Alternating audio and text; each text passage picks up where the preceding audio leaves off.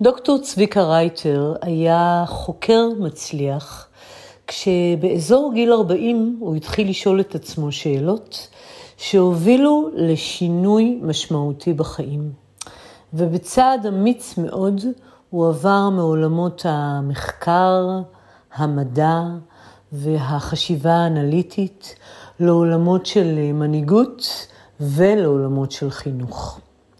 היום אני נפגשת עם צביקה רייטר על מנת לשוחח על רווחה נפשית, על חינוך ועל האומץ לחולל שינוי בחיים שלנו במעבר מעולם אנליטי, מדויק ונטול רגשות כמעט, לעולם שיש בו חינוך, שיש בו הובלה, שיש בו תקשורת ויש בו השפעה גדולה על אחרים. אז אם הסתקרנתם, פתיח ומתחילים. ברוכים הבאים לפודקאסט ללטש את היעלום הפנימי.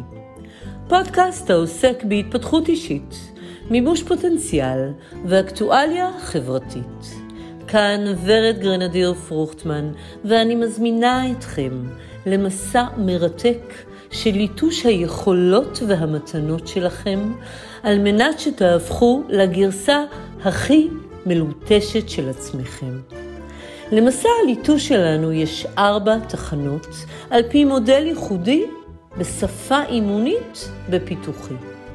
נראות ודימוי עצמי, קול ותקשורת, משאבים וכישרונות, ערכים וכבוד האדם. מזמינה אתכם לצאת איתי למסע אישי, חברתי וקהילתי של מפגשים מרתקים עם אנשים מעוררי השראה, על מנת ליצור חברה שיהיה לכולנו יותר נעים לחיות בה.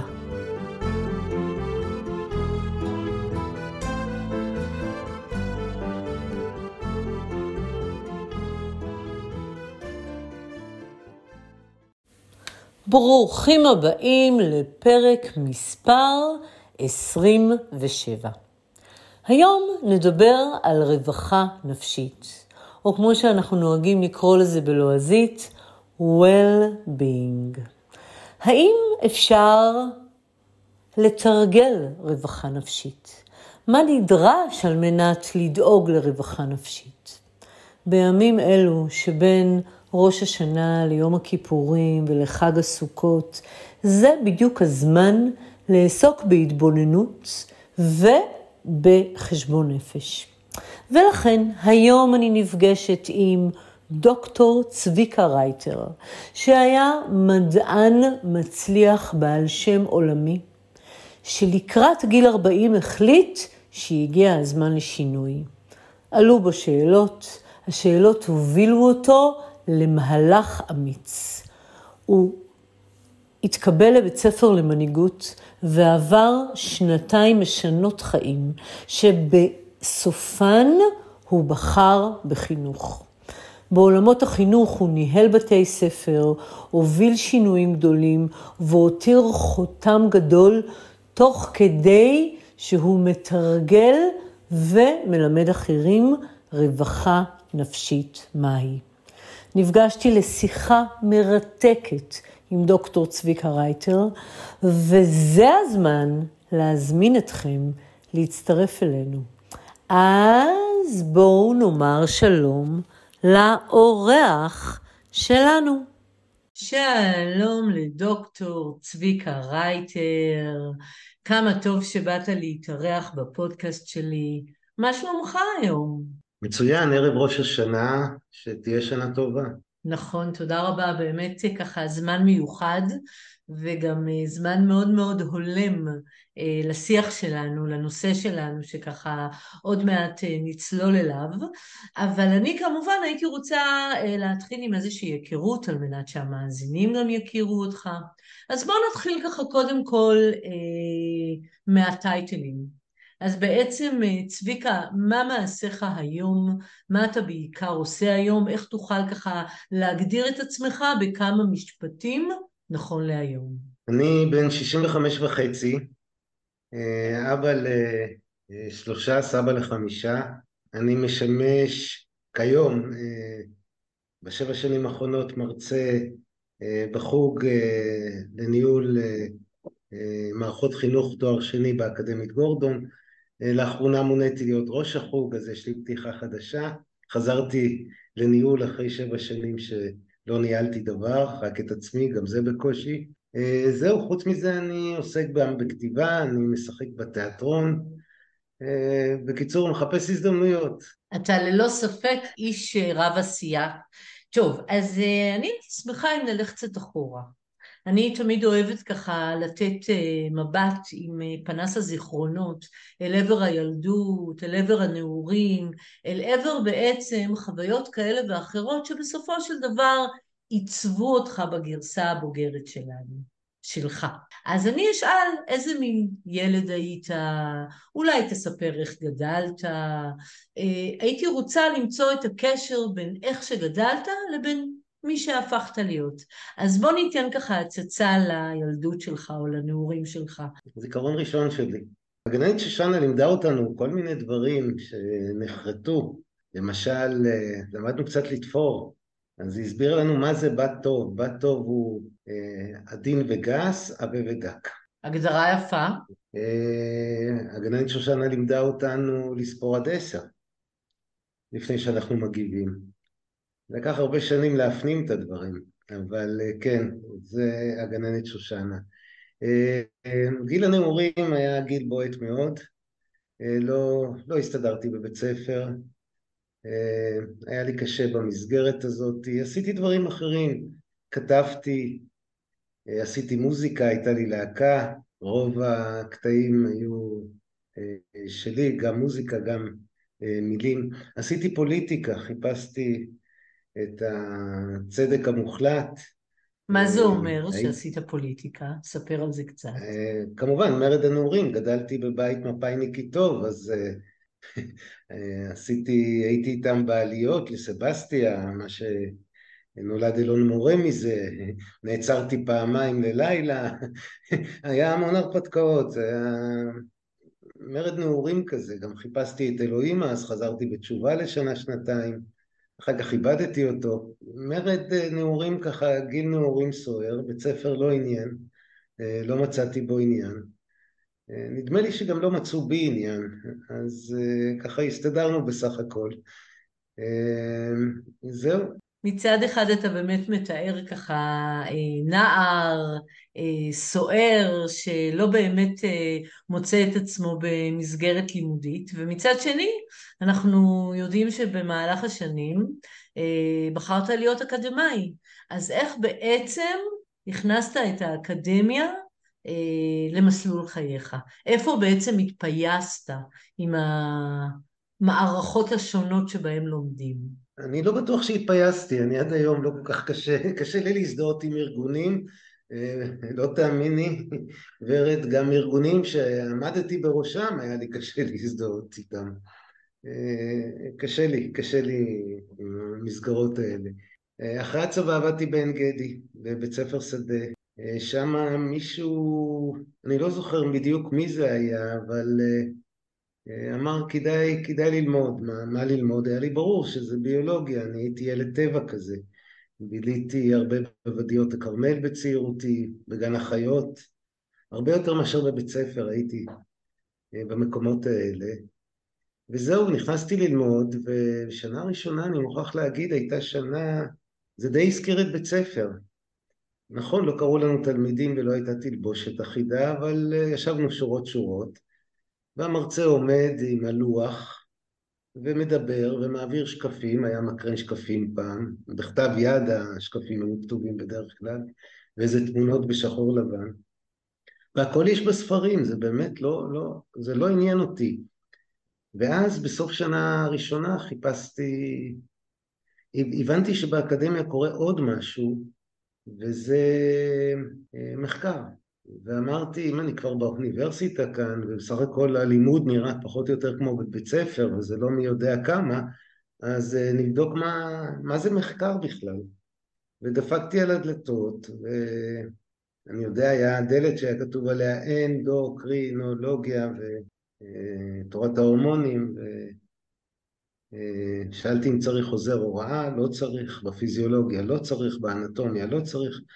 היה דלת שהיה כתוב עליה אימונולוגיה, זו תורת החיסון, שם קיבלו אותי לתפקיד בכיר של שוטף כלים ומכין מדיומים לגידול חיידקים, והתחלתי לבלות רוב הזמן במעבדה ולא בשיעורים, ולאחר מכן קיבלתי קידום ועזרתי לדוקטורנט. רגע, שנייה, אז בואו רגע נעצור כאן. מה קרה שם במעבדה שסקרן אותך, שעניין אותך, שלא רצית ללכת משם? מה חקרת בעצם? מה גילית תוך כדי מחקר? ספר קצת על השנים האלה תוך כדי מחקר במעבדה. אז אנחנו עוסקים פה במערכת החיסון, ננסה לפשט את הדברים. ליונקים, בכלל זה האדם, יונקים, עופות, יש שתי מערכות חיסון. אחת מערכת חיסונית מאוד פשוטה, כמו שיש גם לדגים ולדו חיים, אבל ביצורים המפותחים יותר, עופות ויונקים, אלה יצורים בעלי דם חם, טמפרטורה קבועה.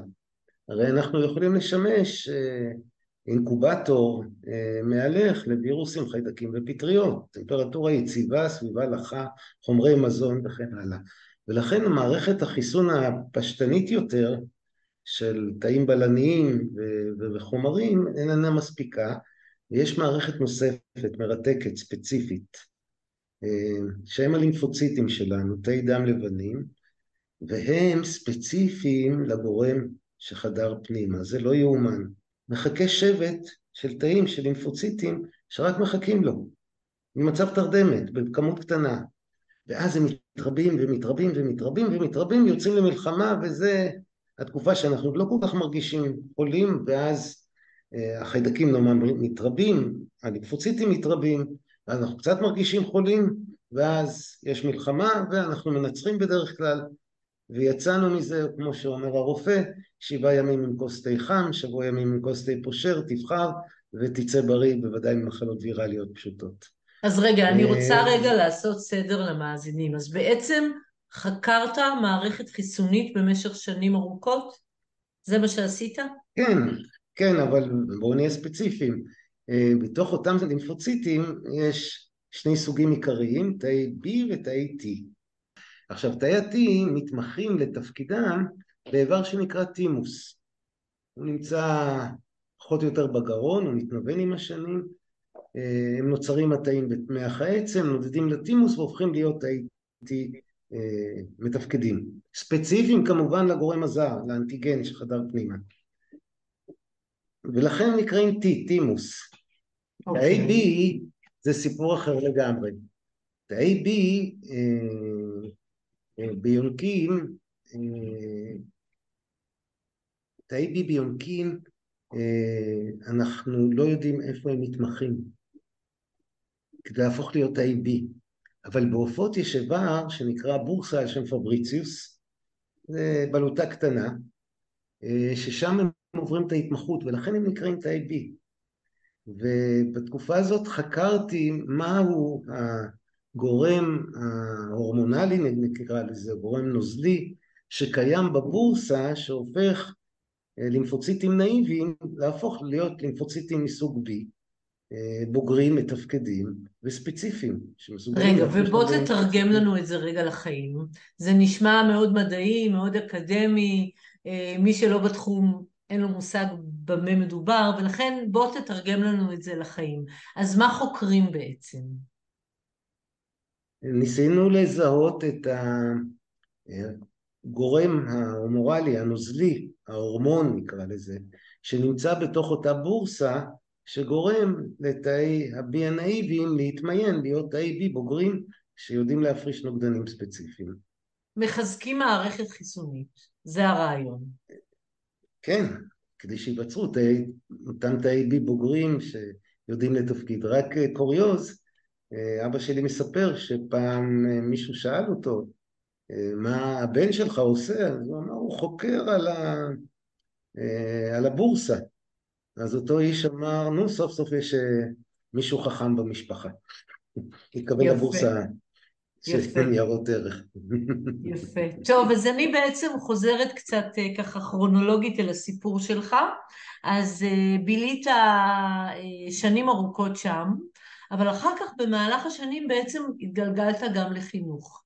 אז ספר קצת על המעבר מלהיות חוקר, שחוקר מערכות חיסוניות ונוגדנים, לחינוך. איך זה קרה בעצם? את הדוקטורט עשיתי ברחובות במכון ויצמן, ואחר כך פוסט-דוק בארצות הברית. וחזרנו לארץ לבית ספר רפואה של הטכניון.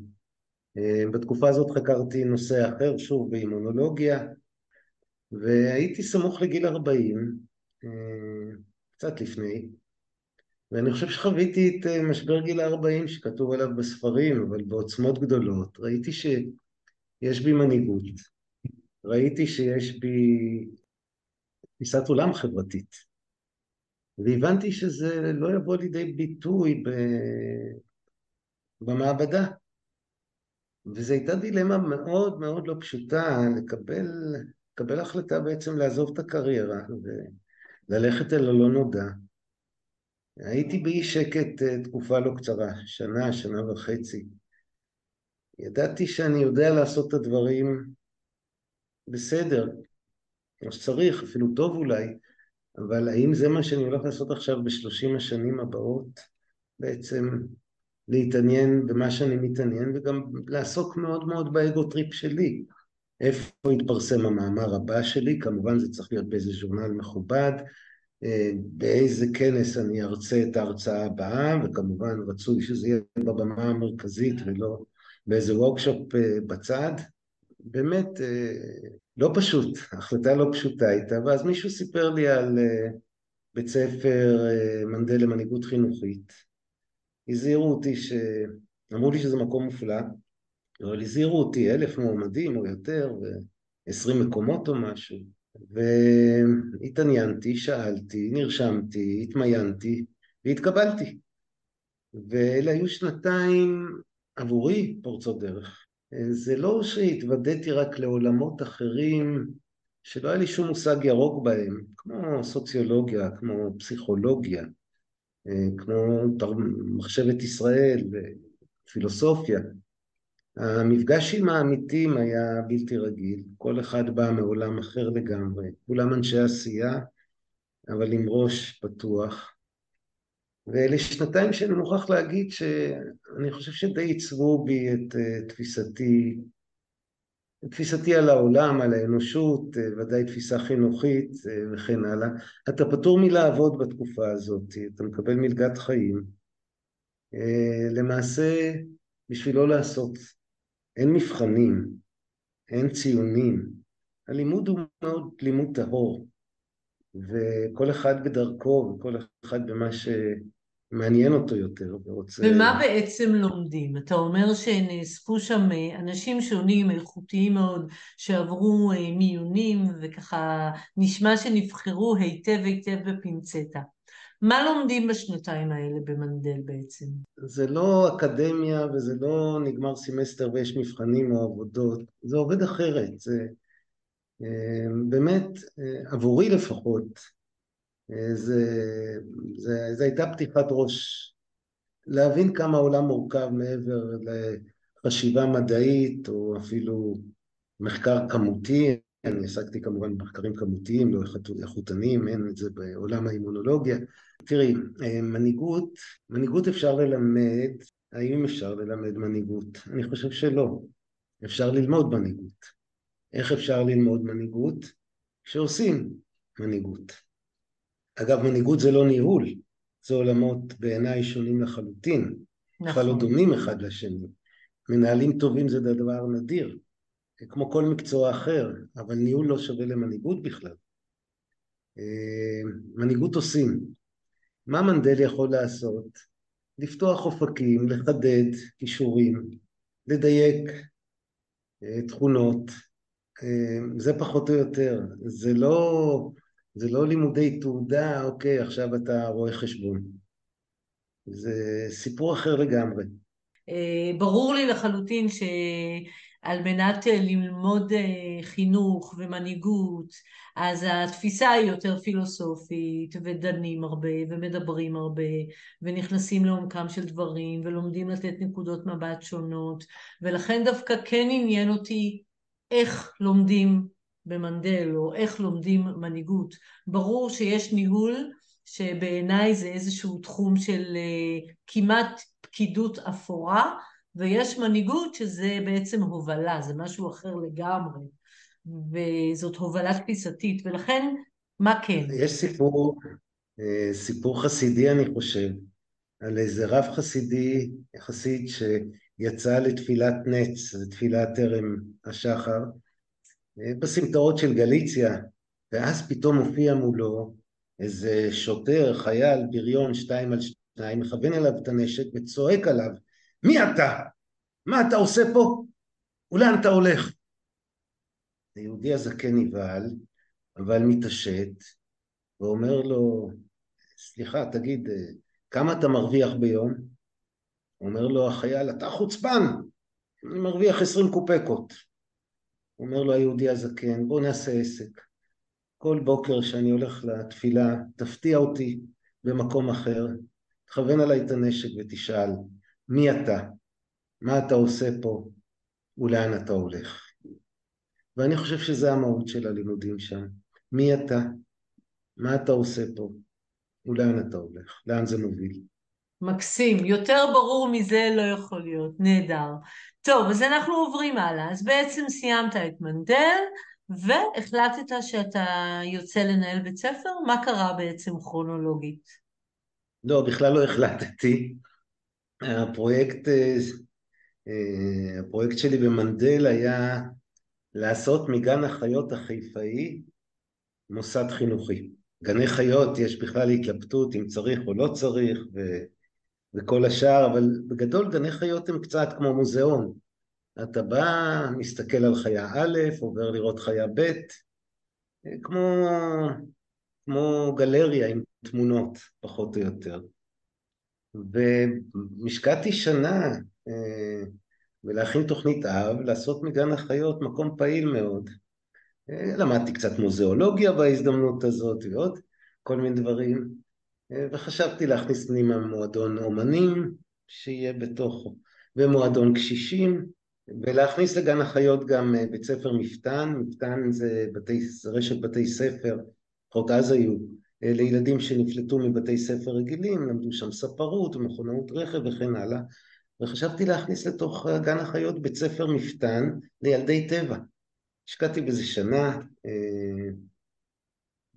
עשיתי אפילו סרט, איך זה ייראה, הרעיונות שעולים סביב העניין הזה, וכבר זה היה די סגור עם מצנע ראש העיר באותה תקופה, אבל אז קיבלתי טלפון מוזר מהריאלי בחיפה, יש משבר כבד, יש חוסר אמון, בוא נדבר.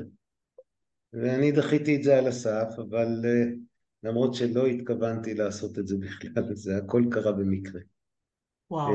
ובמשך 18 שנה זכיתי לנהל 3 בתי ספר, 6 שנים בריאלי, קיבלתי אותו במצב משברי, סניף במרכז הכרמל, לא הגיעו תלמידים, כיתות קטנות, הרשמה קטנה, זה בית ספר פרטי. והפכנו אותו לבית ספר למדע טבע וסביבה, עם קשר לאותו גן חיות, ולבדי לוטם שזורם על ידו. ואחרי 5 שנים הרגשתי שזה כבר על הרגליים.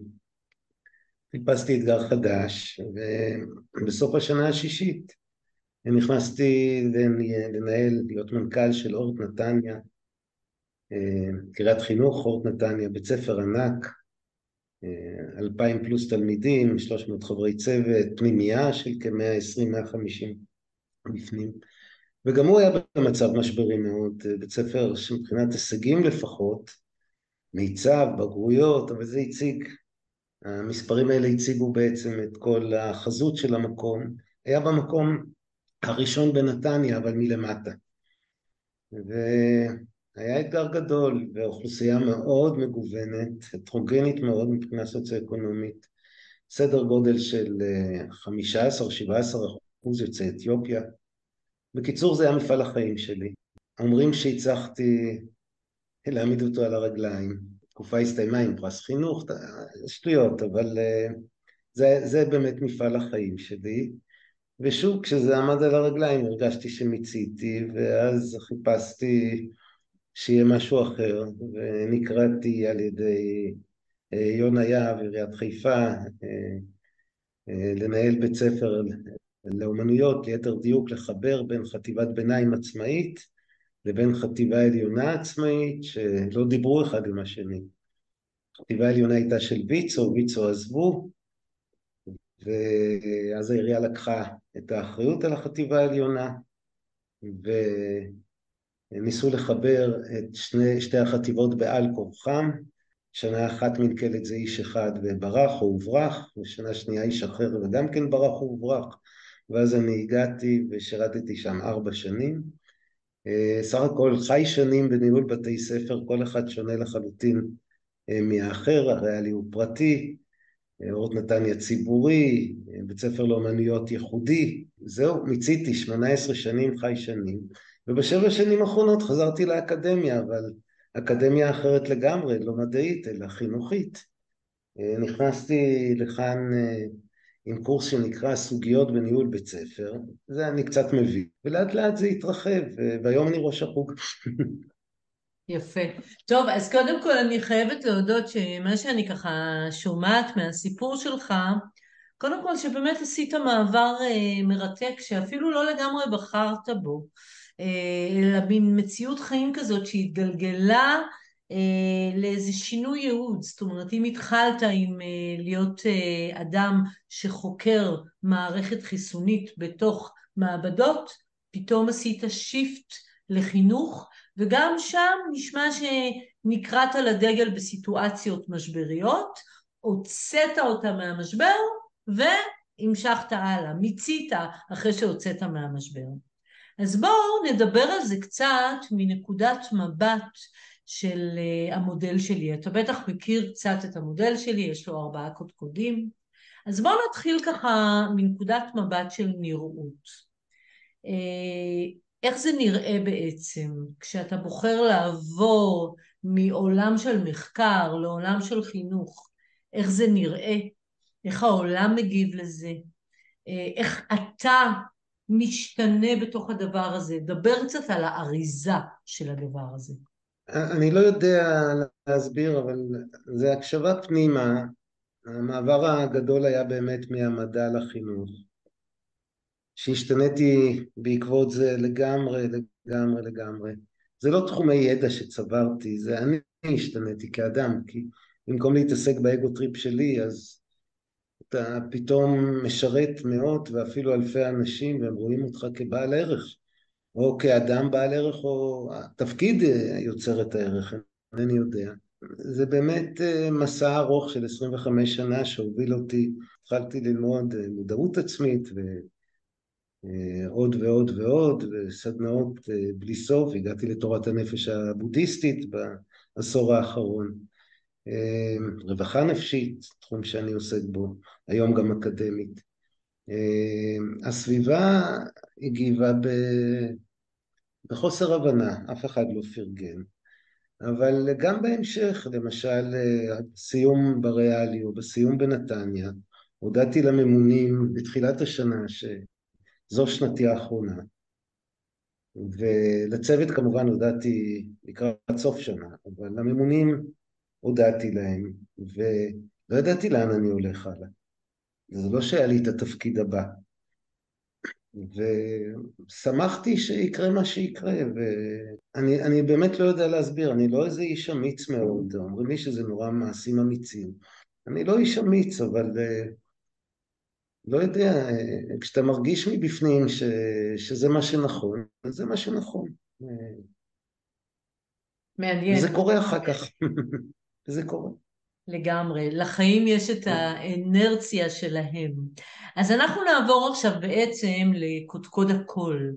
קודקוד הקול מדבר על אינטואיציה, מדבר על הותרת חותם, על תקשורת. אתה מקודם אמרת איש מחקר, היית פחות מיומן במערכות יחסים, במיומנויות חברתיות, ובעצם במעבר שלך, בשיפט הזה, מעולם המחקר לעולם החינוך, לא הייתה ברירה, היית צריך לפתח את המיומנויות האלה, ואני יודעת שעשית את זה בהנאה גדולה. אז בוא תספר קצת על איך לומדים להשמיע גם את הקול שלך, וגם את הקול של אחרים, במרחב שהוא לא טבעי לך, כשעושים את המעבר מעולמות המחקר לעולמות החינוך. דבר על זה קצת, איך משמיעים קול, איך מותירים חותם, איך מקשיבים לאינטואיציה בכלל. הייתה לי שיחה בתקופת בית ספר למנהיגות חינוכית עם מיכאל גל, זיכרונו לברכה, שניהל את בית הספר, איש, מורה לחיים שלי. והיה איזה אירוע, אני לא זוכר את האירוע. לא זוכר על מה מדובר בכלל, וישבתי עם מיכאל אחר כך, והוא שואל אותי, מה אתה מרגיש לגבי זה, לגבי מה שקרה? אני לא חושב שאירוע בכלל שנגע בי, אני לא זוכר על מה מדובר היה. ואמרתי למיכאל, ככה גירדתי בקודקוד, ואמרתי למיכאל, אני חושב ש... ומיכאל תפס לי את הזרוע ואמר, צביקה, לא מה אתה חושב לגבי זה, אלא מה אתה מרגיש לגבי זה. בום. היי, יש כאן עוד עולם אחד, לא רק מה אתה חושב, לא רק העולם הקוגניטיבי, אלא גם מה אתה מרגיש. ואולי זה פרץ דרך, השיחה הקטנה הזאת. או הייתה עוד שיחה עם מיכאל, גם היה משהו, אני לא יודע, לא זוכר על מה מדובר, הוא שואל אותי, האם זה משמעותי בעיניך? אני אומר לו, למה אתה מתכוון משמעותי בעיניי? אז הוא אומר לי, משמעותי בעיניך. ואז אני אומר לו, רגע, משמעותי, אתה מתכוון לסיגניפיקנטי, או... צריך לבדוק את זה סטטיסטית, אם זה חשוב לאחרים, אבל... לא, לא, הוא אומר לי צביקה, האם זה משמעותי לך? בום. ואז אתה נכנס לעולם של בית הספר, ואתה לא מבין בעצם, אני גם לא ידעתי מושגים, לא ידעתי מה זה שינשין, שעות. עוד שבועיות, לא הכרתי כלום, באתי כנער פוסטר, ממש. מה זה נער פוסטר? תסביר. המדען שבא להציל את החינוך, בוגר מנדל, מה זאת אומרת? כתבות בעיתונות, תקשורת, זה הזרים, עשה הרשמה מצוינת, טירוף של הרשמה, טירוף. עוד לפני שהייתי יום אחד בתפקיד, רק תקשורת. ואתה מבין שבעצם... אתה רק פרודה אחת קטנה מתוך כל היקום הזה, וכאן בבית הספר בכלל יש לך תפקיד, אתה משרת ציבור, אתה משרת דבר ראשון את ההורים, את המורים, והמעגל השני זה התלמידים והוריהם, וכל העניין של שירות, שמי אני פה בתוך הסיפור הזה, אני נותן שירות, גלגול חיים שלם, במקום להיות רק עסוק בעני, אתה במקום אחר, אתה מבין שאתה חלק ממארג נורא מורכב, ויש לך תפקיד בו. נפלא. טוב, אז דיברנו על נראות, ודיברנו על קול והותרת חותם, ועל לאפשר לעצמך ללמוד בכלל להרגיש בשיפט הזה מעולם המדע לעולם החינוך. והקודקוד הבא שאני רוצה שנעבור אליו הוא קודקוד המשאבים. ופה הייתי בעצם רוצה לשאול איזה משאבים נדרשים על מנת לעשות את השיפט הזה. מעולם של מחקר מאוד מדויק, מאוד אנליטי, לעולם של חינוך, לעולם של תקשורת, למשאבים. מה נדרש? אני חושב שאפשר לחלק לשניים. הראשון זה סקרנות. להכיר מה שאתה לא מכיר. ואז זה נורא נורא מעניין, המון למידה. תתעת מה, אפילו בתפקיד עכשיו החדש שלי, ראש החוג לניהול מערכות חינוך באקדמית גורדון, אני שבועיים בתפקיד, זה למידה. למידה איך מדברים עם המזכירה הזאת, ועם המזכירה האחרת, ועם מזכירת המערכת, ועם כל חבר סגל בחוג אני עושה פגישות אישיות. זה למידה, זה למידה של להבין מערכות. כנראה זה מה ששומר אותנו צעירים. אני בכלל חושב שאנשים, תפקידי ניהול צריכים להחליף לדעתי כל 5 שנים, גג 8 שנים, אחרת מערכת מתנוונת. יש אנשים ש25 שנה, 20 שנה באותו תפקיד, זה מנוון אותם, זה מנוון בעיניי גם את המערכת. אגב, ועדת דוברת דיברה על זה בזמנו, שמנהל בית ספר יהיה 8 שנים, אם הוא טוב שימשיך ויקח מוסד נכשל וירים אותו, ואם לא אז שיסתפק בזה. אנשים כנראה נוח להם במרחב הנוחות, ולי במרחב הנוחות משעמם, אז אני מחפש שיהיה לי מעניין. אתה אומר פה משפטים מרתקים, אמרת מקודם להכיר את מה שאתה לא מכיר, שאותך זה מסקרן, יש אנשים שזה מבהיל אותם, וזה יפה בפני עצמו, ועכשיו אתה בעצם מדבר על עניין הקדנציות, שאני גם תמיד אומרת את זה, שאדם צריך לדעת לסיים, צריך לדעת מה שנקרא לסיים תהליכים ולהמשיך הלאה, ואנשים נמנעים מלעשות את זה, בדרך כלל כי הם פוחדים, או כי נאסף שם כל כך הרבה אגו, סביב המקום הזה שאתה כבר לא רוצה ללכת לשום מקום.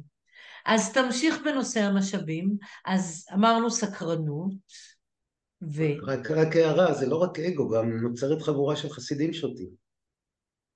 מנהל ותיק, יש לו חבורה של חסידים שותים בדרך כלל, מדובר על מנהלי מחלקות בבתי חולים גם כן, בכל מקום. ארגונים, לטעמי, אני לא נתקלתי בארגון של מנהל ותיק שהוא לא קפוא על שמריו. בדרך כלל הוא נמצא בשלב של המון בירוקרטיה מצד אחד, ומצד שני מאוד התנסות, אנחנו הכי טובים. בלי שום ביקורת פנימית. בתורת הארגונים הרי יש מעגל, נורא נורא מאפיין ארגונים של מנהלים ותיקים,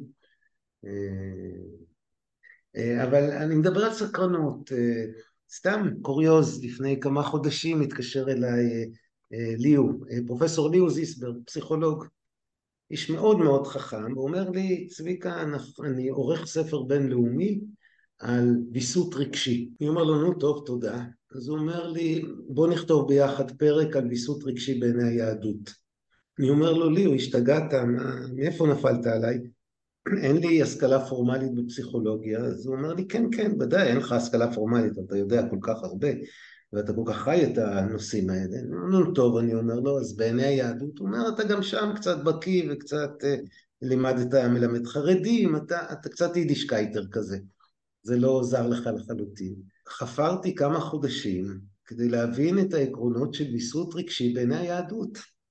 והיהדות היא מגוונת, נפגשתי עם 17 רבנים, מזרמים שונים, המרכז זה חב"ד, אבל גם בזרמים אחרים, ולבנות ברמה, לבנות פרק שיושב על כמה עמודי תמך של הרעיונות המרכזיים, הנושא שלא הכרתי אותו כלום קודם, כרגע אני יכול להעביר הרצאה של 2 שעות בלי להתכונן, על ויסות רגשי בעיני היהדות, ובתוך 10 שעות של הכנה אני מכין קורס שנתי. כי אני כבר בקיא בזה. עכשיו, זה מופלא כל פעם להיכנס לעולם חדש, ושאין לך מושג ירוק בו. לא במקום של יודע, במקום שלא יודע. אומרים גם שזה מעכב את הדימנציה, אז מה רק? נהדר, רווח משני. אז מה שבעצם אתה אומר, אני תלמיד נצחי, אני כל הזמן לומד. אני כל הזמן לומד, אני סקרן, ומתוך זה שאני כל הזמן לומד, אני בעצם כל הזמן מתפתח, משתנה, וממה שנשמע ממך, גם לא מפחד משינויים, נכון? תראי, יש, מה זה שינויים? קודם כל, ליזום שינויים, זה מעניין, אבל גם שינויים נכפים עלינו. פתאום נפלה הקורונה, סוף העולם, כל וירולוג מתחיל ידע שזה הולך לקרות, וזה יקרה שוב פעם. אבל כל ההיסטריה הזאת, תראי שהשמש שוקעת, שתי אפשרויות, או להגיד אוי אוי אוי, או לגשת למתג החשמל ולהדליק את האור. אלה שתי אפשרויות, זאת אומרת שדברים משתנים נכפים עליך, ששינוי נכפה עליך, גם זה קורה בחיים, אז אתה יכול לבחור, או אוי אוי אוי ולהיות קורבן, או להיות מלך ולהדליק את האור. זה הסוד של הדברים, אבל המשאב השני, המשאב האחד זה סקרנות, המשאב השני, למדתי אותו בדרך הקשה, והוא הנושא של רווחה נפשית, שאני עוסק בו 20-25 שנה, ובשבע שנים האחרונות גם ברמה האקדמית. השאלה המרכזית היא, לא חשוב מה אתה עושה, אתה מורה, אתה מנהל, או כל תפקיד אחר, האם אתה מאושר? ואז התחלתי לשאול את עצמי מהו אושר בכלל, והאם אני מאושר? והתחלתי במסע הזה של 25 שנה, שאני חושב שרכשתי בו כלים שביום יום הכל בסדר, כמו שאומר אחד המורים שלי, ניסים ממון, מורה אחד המורים שלי למדיטציה, הכל בסדר, כל מה שקורה, הכל בסדר, ואני אחכה אותו, הכל בסדר.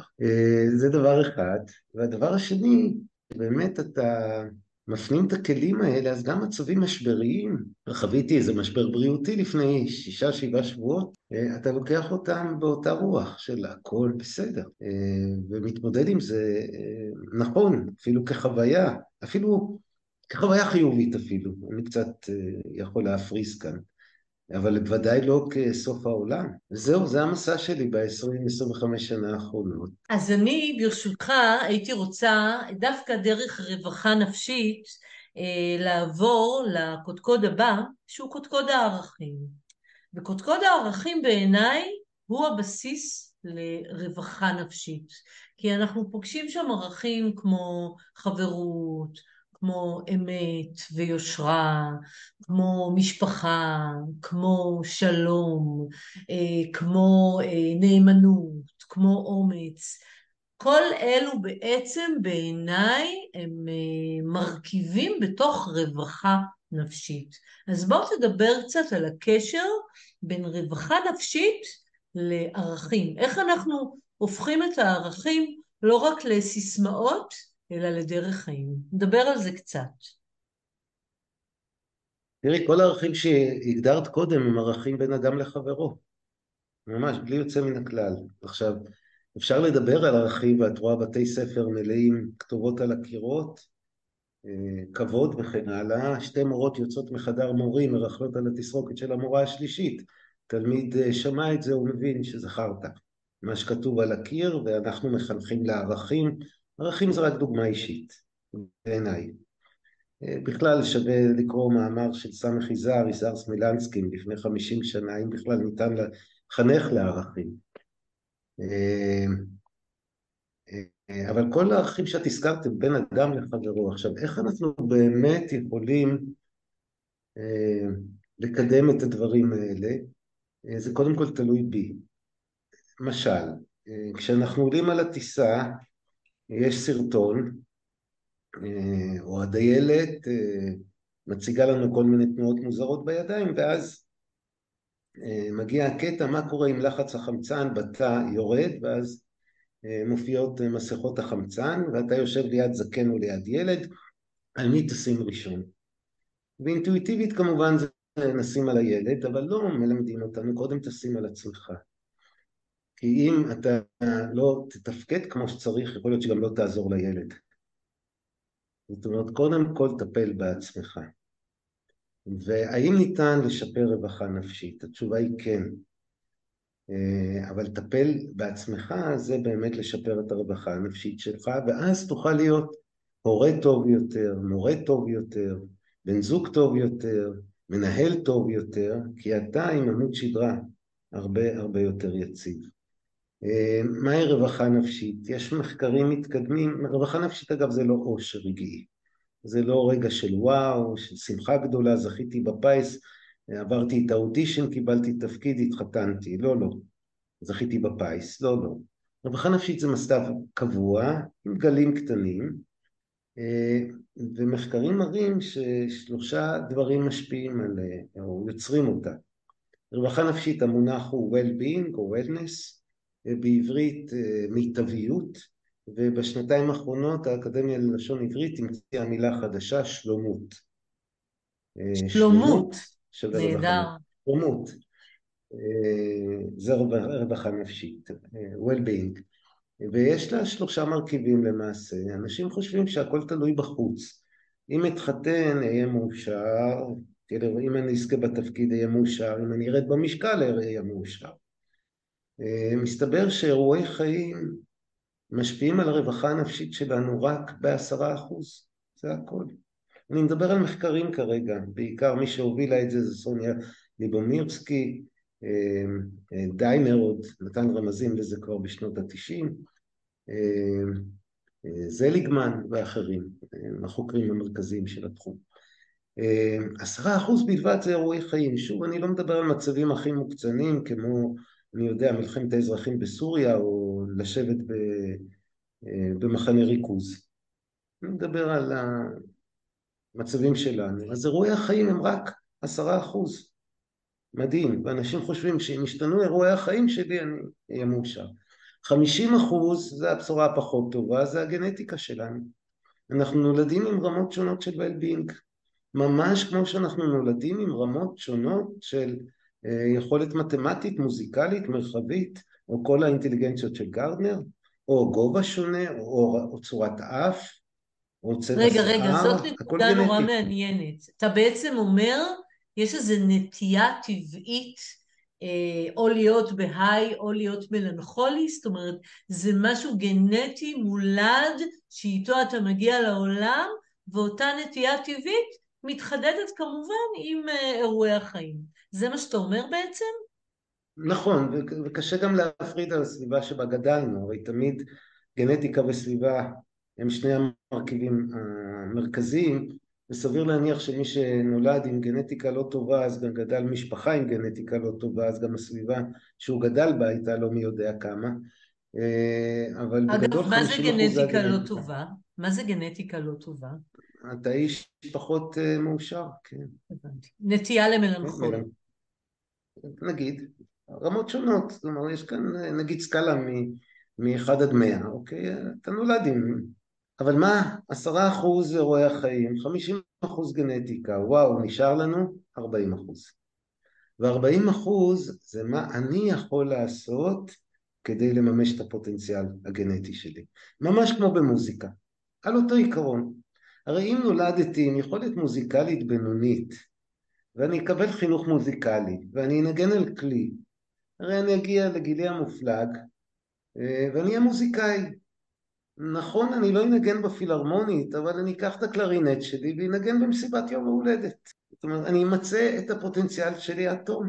אני לא גאון מוזיקלי, אני בינוני. ואני אנצל את זה. אבל אם נולדתי עם אינטליגנציה מוזיקלית מאוד גבוהה, ולא עברתי שום חינוך מוזיקלי, הרי אני נשארתי בלא כלום. יכול ליותר, אעבור ברחוב, ישמע מאיזה חלון מוזיקה, אז אני ככה אתנדנד בגוף באופן טבעי, כי אי אפשר אחרת, אבל בזה זה ייגמר. על אותו משקל, האם אני יכול בעצם למצות את הפוטנציאל שלי מבחינת ה-well-being? והתשובה היא כן. התשובה היא כן. שוב, לא חשוב איפה נולדתי, באיזה רמה נולדתי, אבל בכל מקרה אני יכול לנצל, למצות את הפוטנציאל שלי עד פה. כלים יש אין סוף לעשות את זה. זה מתחיל ממשמעות בחיים. כל מה שאתה עושה, תיצור משמעות, אל תעביר אותו על ידך. תיצור משמעות, מנקה כלים, לעבוד את השם. תקרת בית, שמה שחשוב זה שארוחת הצהריים תהיה חמה עם הפירה והשניצל, ב14:00 שילדים חוזרים בית ספר, תעשי את זה עם כל הלב, הכל בסדר. אתה בעצם אומר, לא משנה מה, משנה איך. שיהיה משמעות מרכזית לחיים שלך. מה שאתה עושה, משמעות מרכזית. הדבר השני זה נתינה. זה כבר ידוע, אתה נותן, אתה מקבל הרבה יותר. סביבה קהילתית, חברים, משפחה, כלומר יש לנו כלים, ועל זה יש עוד טכניקות שבאמת יכולות לעזור, כמו מדיטציה, כמו אומנויות לחימה מהמזרח, שמחקרים מראים שהם חוזרים על אותה תנועה בעדינות רבה, אז זה משנה גנגליונים במוח, שחלקם אחראים גם על האיזון הנפשי והרווחה הנפשית. מסורות של 5,000 שנה מהמזרח, מדרום אמריקה וכן הלאה. כלומר, יש כלים, רק צריך לבחור את הכלים שאתה בוחר ולהתמיד בהם, כי לתרגל זה להתרגל. והאם אדם חרד מטבעו, יכול להיות אדם רגוע? התשובה היא כן. אפשר להגיד, זה האופי שלי, בטח שזה האופי שלי. אם אני גדלתי בבית כזה, אם אני התאמנתי על זה 50 שנה, אז אני חרד. ואם אני עצבני ומגיב מהר, אז זה האופי שלי, לא תשנו את זה. זה לא נכון. כי אנחנו יכולים בעצם להשתנות על ידי תרגול. במחקרים מראים, בפנקשיונל MRI, בכלים אחרים, שתוך כמה שבועות אפשר לראות כבר במוח התפתחות של אזורים מסוימים והתנבנות של אחרים, ממש כמו במוטוריקה. אדם לא עלינו, נקטעה ידו הימנית והוא ימני, הוא ילמד לתפקד עם יד שמאל. זה ייקח לו כמה שבועות, אבל הוא יגיע לתפקוד גבוה. ואפשר לראות את זה שוב בהתפתחות של המוח סביב זה. ופה אנחנו מדברים על מוטוריקה, עצבים של מוטוריקה, אבל העצבים הם אותם עצבים במוח, והסינפסות והנאורוטרנסמיטורים זה אותו דבר. לגבי מה שאנחנו קוראים אופי, האם אני עצבני, האם אני נוח, האם אני דאגן, האם אני רגוע, בכל השאר. זאת אומרת, האופי שלי הוא לא גזירת גורל, האופי שלי הוא תוצר של אימון מתמשך לאורך שנים, עשרות שנים, ולכן כן, הבשורה הגדולה היא שאנחנו יכולים להשתנות. אנחנו יכולים להפוך להיות אנשים רגועים יותר, נדיבים יותר, אכפתיים יותר, שמחים יותר, עצבניים פחות וכל השאר. יש תחום בחינוך שאנחנו קוראים לו עיצוב התנהגות. ומה זה בעצם עיצוב התנהגות? היא באמת היכולת לחבר בין המודעות לבין דפוסי התנהגות חדשים, שאותם אנחנו כמובן מתרגלים, ובתוך כל התרגול הזה אתה אומר שבעצם אופי זאת איננה גזירת גורל.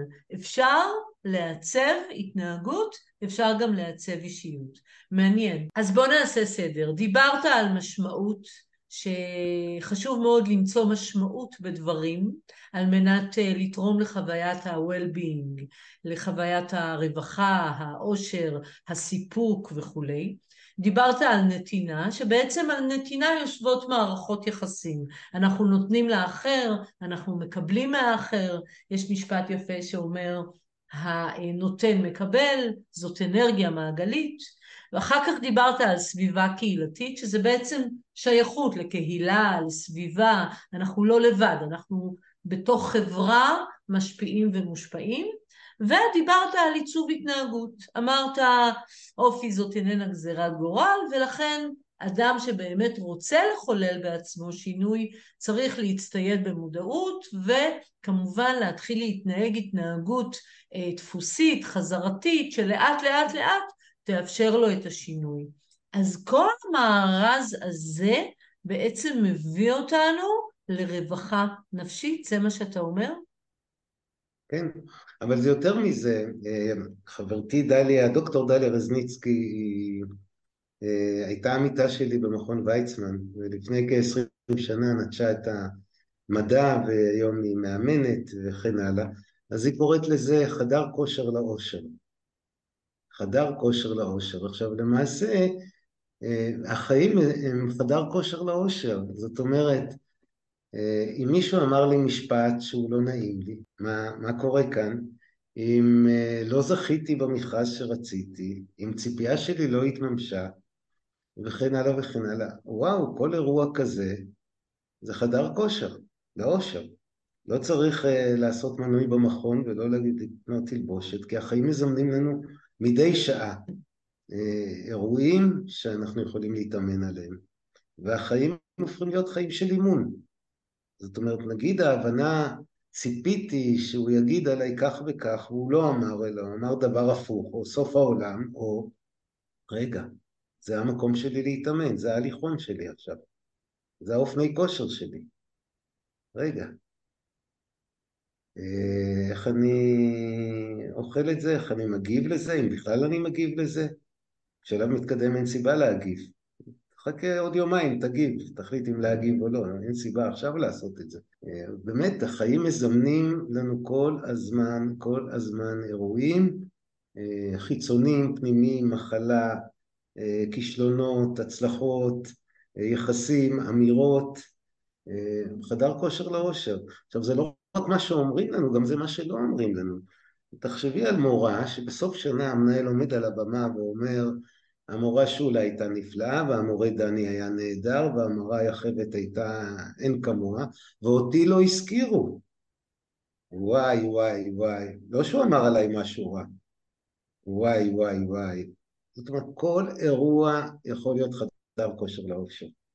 רק להיות מדעים שם, לקחת את הכלים הנכונים, נגיד במקרה הזה, נשימות, לנשום, להרגיע, זה יוצר הפרשות של ההורמונים ונוירוטרנסמיטרים מסוימים ולא אחרים, לא של הסטרס, למנוע את הזליגה של הורמוני הסטרס, כי אף נמר לא נשך אותך עכשיו, לא תפס אותך בצוואר, למרות שנדמה לך שנמר עכשיו הולך לטרוף אותך. המנהל לא הזכיר את שמך, או המנהל אמר לך משהו לא טוב. סוף העולם, לא, זה לא סוף העולם, רגע. זהו, החיים מזמנים לנו כל הזמן את ההליכונים ואת האופני כושר, חדר כושר לאושר. לא אושר, אלא רווחה נפשית. כן. טוב, אז אנחנו בעצם, צביקה, ככה, מתקרבים לקראת סיום. אני חושבת שהיה לחלוטין מרתק ככה לשמוע על השיפט הזה שלך, מעולמות המחקר, האנליטיים, המדויקים, לעולמות החינוך וגם למפגש עם רגשות. הייתי רוצה ככה באמת לסיום לשאול אותך, מה הם העצות הכי טובות שתוכל לתת על מנת שאנשים באמת ימצאו מקום לרווחה נפשית בחייהם, ומצד שני גם לא ילכו למקומות של קיצון. לפעמים אנשים ככה מתמכרים ללהרגיש, או אנשים מתמכרים לחוויית משמעות וסיפוק, ואז יש לזה מחירים בתחומים אחרים בחיים. אז ככה, מה הם כמה עצות זהב שתוכל לתת למאזינים שלנו, כדי באמת לשמור על חוויה של רווחה נפשית מתמדת ורציפה? יש לי מורה יקר, יונתן אריסון, מורה למדיטציה לא דואלית, שעושה הפרנה נהדרת בין מה שקורה בראש לבין מה שקורה בחיים, שבעצם הפער בין מה שקורה בראש למה שקורה בחיים זה הבסיס לסבל האנושי. ויונתן אומר, אם תעשו כך וכך, החיים יהיו קצת יותר פשוטים.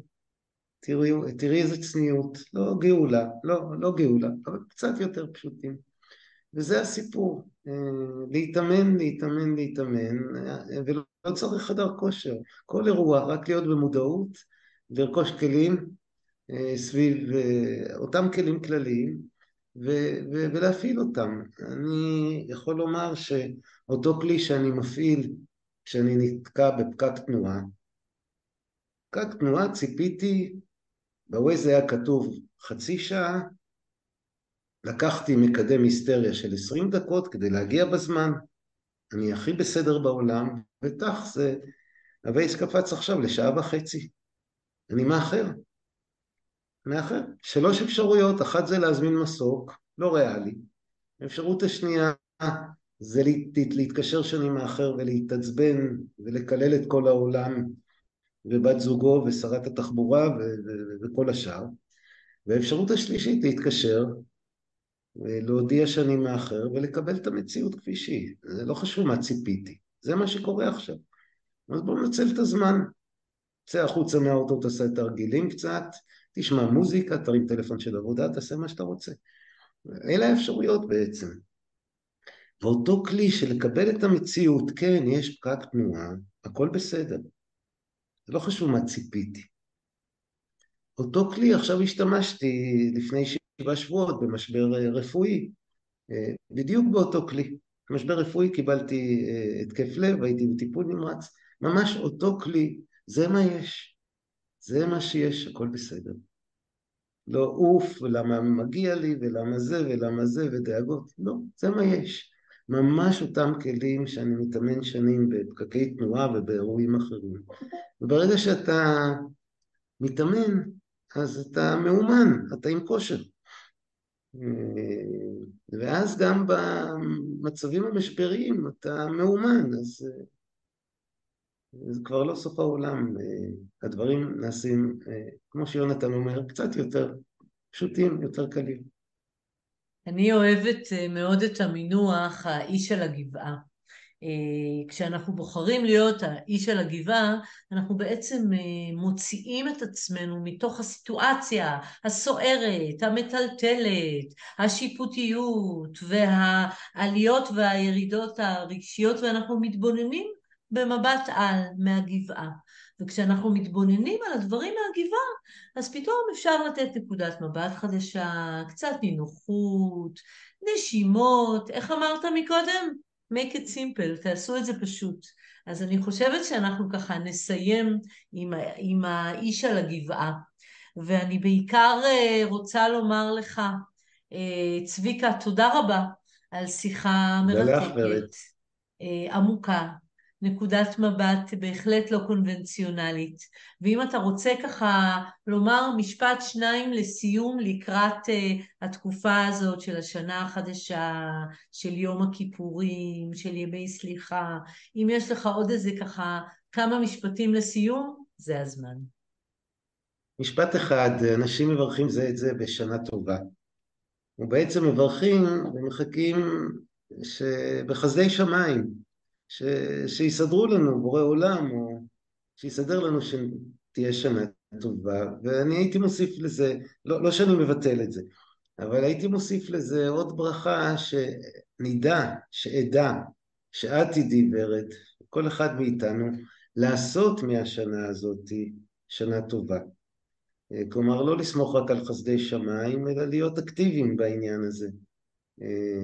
או כמו שאומרים האנשים הדתיים, לעשות השתגלות, השתגלוס. תעשה כמיטב יכולתך, כדי שהשנה תהיה טובה. אבל יקרה מה שיקרה, שום דבר לא מובטח. זה נורא חשוב.